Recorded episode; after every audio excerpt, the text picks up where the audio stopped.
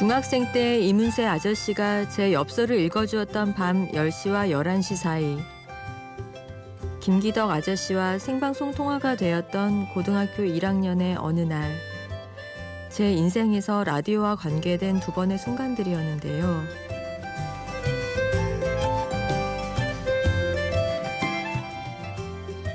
그리고 20년도 더 흘러 심야 라디오 DJ를 부탁해 오늘 DJ를 부탁받은 저는 김경아입니다.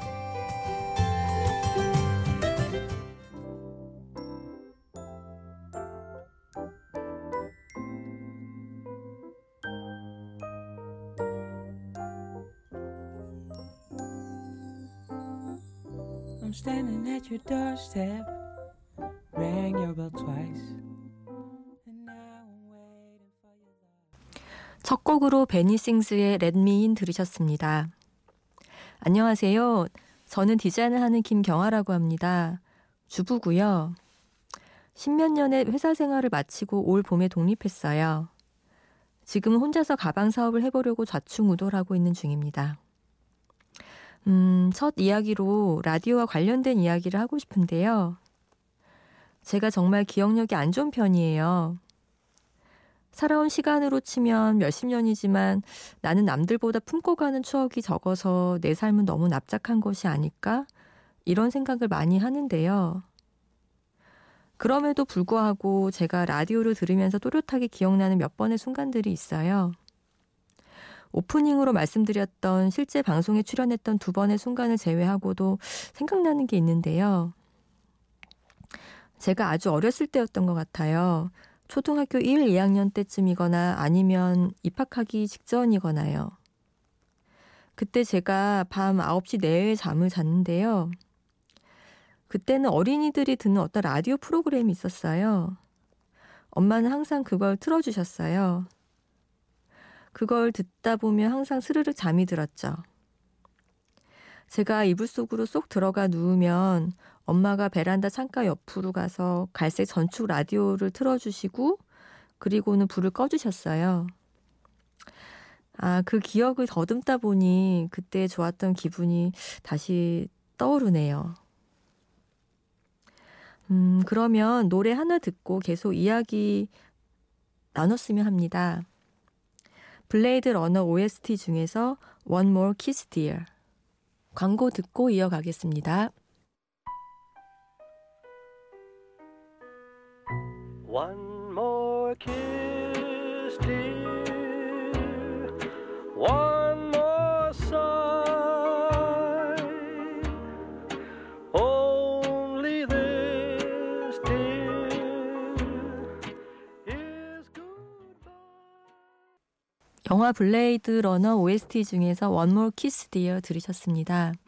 음, 이 곡은 제가 아주 예전에 윤상 씨가 심야 라디오 방송 프로그램을 하셨을 때 어, 그때는 지금만큼 안 유명하셨던 박찬욱 감독님께서 매주 나와서 영화 얘기를 해주셨는데요. 그때 블레이드 러너라는 영화를 소개를 해주셨던 게 너무 기억이 나서 음, 이 노래를 선곡을 해봤습니다. 음, 저는 20대 후반 정도부터 본격적으로 책을 좀 읽기 시작했는데요. 다른 분들은 어떠신지 모르겠지만 저도 어렸을 때는 책을 많이 읽는 편이었거든요. 아빠가 고등학교 국어 선생님이셔서 집에 오래된 소설책이나 시집이 많이 있었어요. 초등학교 때 나에 어울리지도 않는 이광수의 무정이나 유정 이런 책도 읽었거든요. 그런데 중학교 올라가고부터는 아, 이제는 진짜 공부를 해야 하는 거 아닌가 이런 생각이 들더라고요. 지금 생각하면 좀 이상하죠. 공부를 하기 위해서 이제 책을 멀리 하자. 이렇게 한 거니까요. 아무튼 그렇게 멀리 하게 된 거예요. 그때부터 대학생 때까지 책 읽기라는 걸 좀 잊어버리고 저는 정말 무식자의 삶으로 돌진을 했던 것 같습니다. 그래서 지금도 아쉬운 것이 어, 어떤 책들은 젊은 시절에 읽어야 오히려 여물지 않은 어떤 생각들과 감정들이 막 이상하게 화학 작용을 해서 팡 터져버리고 음, 정말 잊을 수 없게 되는 그런 것 같거든요. 예를 들면 호밀밭의 파수꾼이나 무라카미 하루키 소설 같은 것들이 그런 것 같아요. 그런 건 20대 초반에 읽었으면 더 좋았을 텐데 싶어요. 저는 20대 후반부터 허겁지겁 따라가려니 좀 호흡이 가쁘더라고요. 음, 이쯤에서 노래 하나 듣겠습니다. 봄, 여름, 가을, 겨울에 17, 24.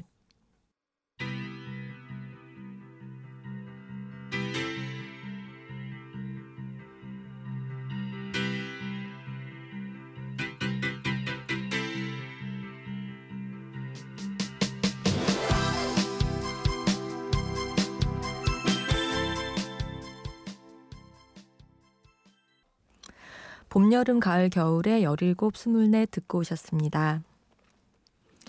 음, 책 읽는 경험에 대해 조금 더 말씀드리자면 작년은 조금 이상했던 것 같아요. 초봄에서 여름으로 넘어가는 즈음에 책 읽으면서 많이 울었거든요. 어쩌면 세월호 때문이었을지도 모르겠는데요. 그 사건이 나기 한 달 여전부터 그랬으니 이상하죠. 보통 저는 책을 지하철로 이동하면서 많이 읽는데요. 워낙 요즘에는 지하철에서 핸드폰에 집중해 있는 분들이 많으니까 책을 읽으면서 우는 저를 보고 주위 사람들은 기척이나 느꼈을까 싶기는 합니다. 그때 울면서 읽었던 책 중에 하나인 권여궁 씨 시집 중 첫사랑이라는 시 한 구절을 소개해 드릴까 합니다. 어머니에게 목 디스크가 왔다. 행주 잡은 손으로 플러그를 뽑은 것처럼 스치기만 해도 저릿저릿하다고 한다. 처음 집 앞 놀이터로 아버지가 찾아왔던 57년 전과 똑같다고. 그때 스친 손끝 같다고 한다. 다소곳한 고개를 다시 들 수 없게 되었다고 한다.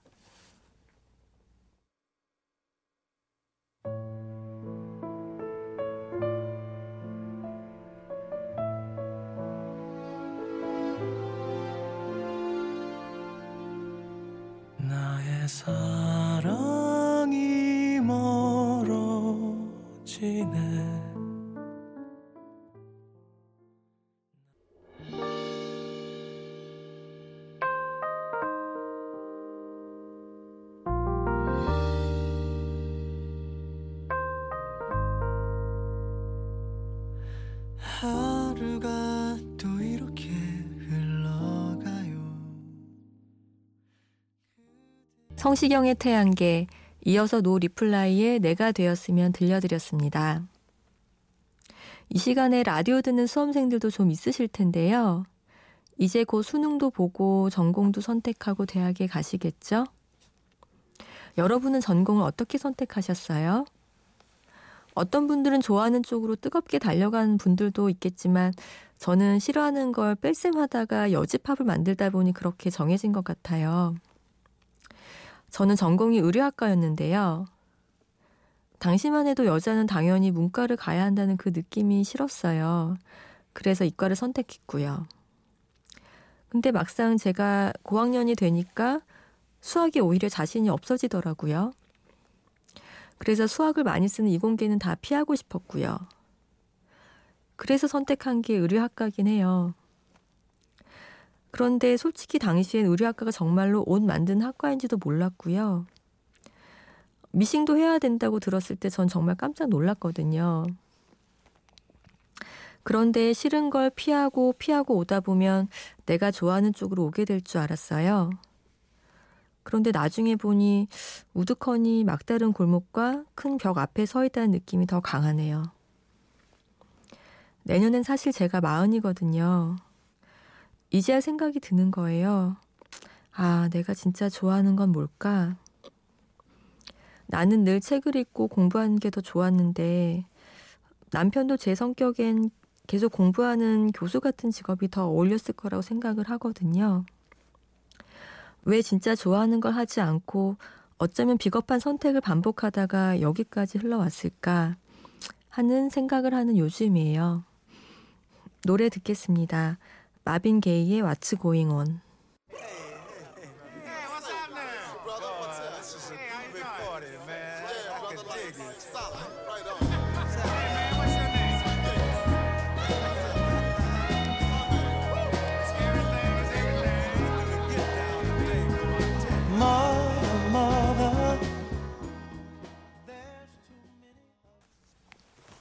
마빈 게이의 왓츠 고잉 온 듣고 오셨습니다. 생각해보면 얼마나 우리들이 내가 무슨 공부를 하고 싶어 하는지 또 무슨 일을 하고 싶어 하는지 잘 알지도 못한 채로 중요한 결정들을 하고 있나 싶어요. 음, 명함에는 아주 세련되게 디자이너라는 타이틀을 달고 있지만요. 저는 사실 여전히 디자인하는 것이 제 천직이다. 뭐 그렇게 생각하는 건 아니거든요. 그저 우연에 가까웠던 선택이었고 그 직업이 내 인생을 조금 부연 설명하는 정도가 아닐까 하고 생각하려고 합니다. 어떤 직업을 숙명처럼 받아들이면 그 무게가 너무 무겁지 않을까 싶어서요. 하지만 디자인은 지금 제가 하고 있는 일이니까 정말 잘하고 싶거든요. 열심히 공부도 하고, 새로운 재료로 시도도 하고, 또 실패하고, 음, 공장 사장님과 진짜 많이 싸우고요. 다른 디자이너 분들과 같이 일도 하고, 생각도 나누고, 이렇게 하고 있습니다. 음, 디자이너. 요즘 워낙 오남용되고 있는 말이기는 하지만 매력 있는 직업이기는 합니다. 하이수연의 나는 달라 듣고 오겠습니다.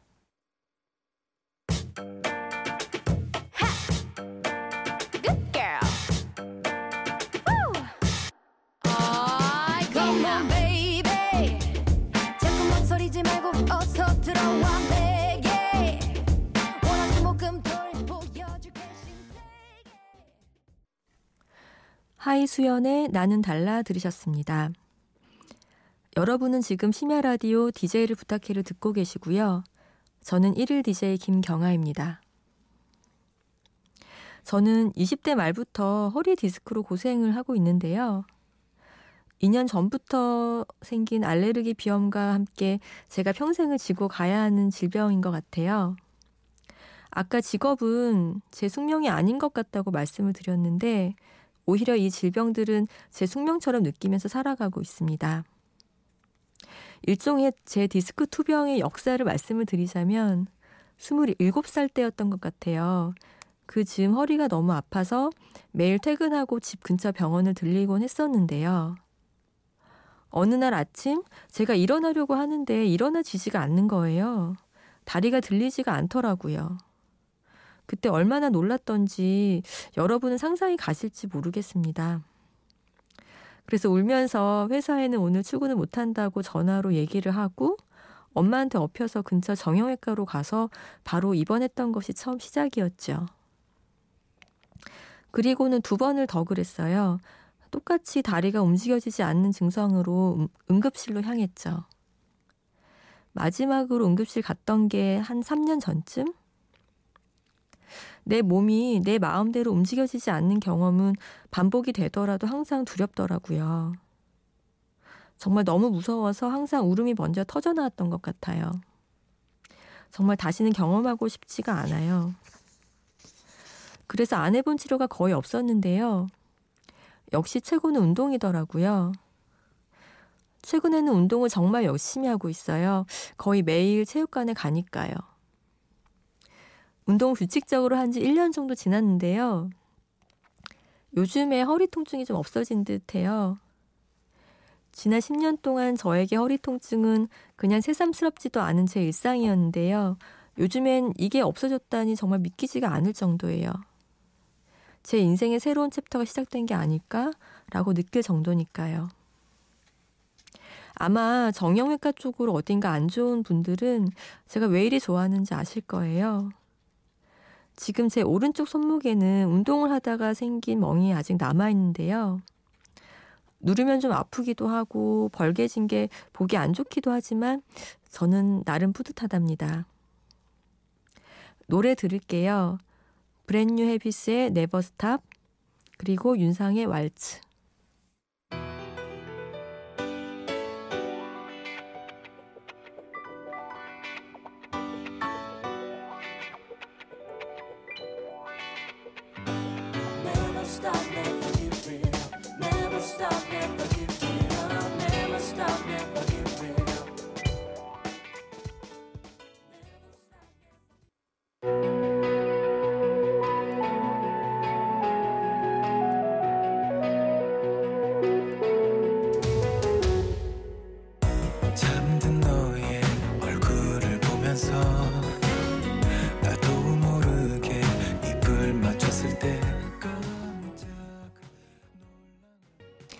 브랜뉴 헤비스의 Never Stop 그리고 이어서 윤상의 왈츠 들으셨습니다.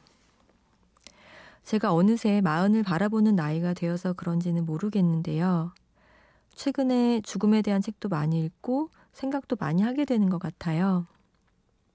어릴 때는 그런 얘기 많이 하잖아요. 세상의 중심은 나라고 또 세상은 나를 중심으로 돌아가고 있다고요.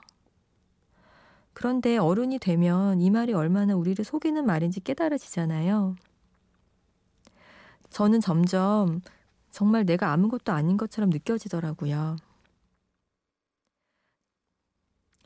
처음에 누군가의 장례식장에 갈 때만 해도 그 공기 안에서 숨을 못 쉬겠고 말 한마디 꺼대는 것조차 조심스러웠는데요. 이제는 누군가의 결혼식에 가고 돌잔치에 가는 것처럼 그냥 소소한 일상이 되는 건 아닌가 하는 생각이 들더라고요. 음, 7년 전쯤인가 제가 참 좋아했던 동생 현옥이라고 있었어요. 어, 오랜 기간 투병을 해서 너무 안타까웠는데 결국 암으로 세상을 떠났는데요. 장례식장은 현옥이의 고향 순천이었어요. 서울에서 순천까지 가는 길이 5시간 정도 되니까 교회 후배들하고 같이 움직였는데요. 장례식장에서 종종 그러시겠지만 저희도 서로 너무 오랜만에 만난 거거든요. 그러니까 가는 길에 한창 수다를 떨면서 갔어요. 나중에 가만히 생각해 보니 뭐랄까 살아있는 사람을 만난 반가움이 떠나 보내는 이에 대한 슬픔을 덮어버린 느낌이었거든요. 막상 장례식장에 도착했을 때 현옥이 영정사진 앞에 섰는데 마음이 너무 차분해져 있는 제 자신한테 당황이 되더라고요. 이상한 말이겠지만 후배들하고 나누는 소소한 농담조차 이길 수 없는 그 죽음의 무게에 저도 놀라버린 것 같아요. 음, 그리고 그런 마음을 가진 게 내내 정말 미안했어요. 지금까지도요. 현옥이한테도 미안하고 그 가족들한테도 너무 미안했어요.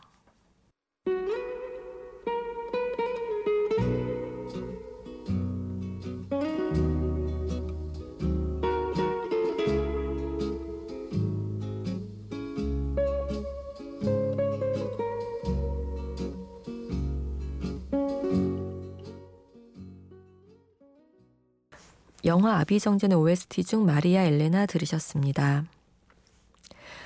음, 생각보다 제 속 이야기를 많이 들려드려서 쑥스럽기도 하고 청취자분들께는 재미없는 한 시간이었으면 어쩌나 하는 죄송한 마음도 드는데요.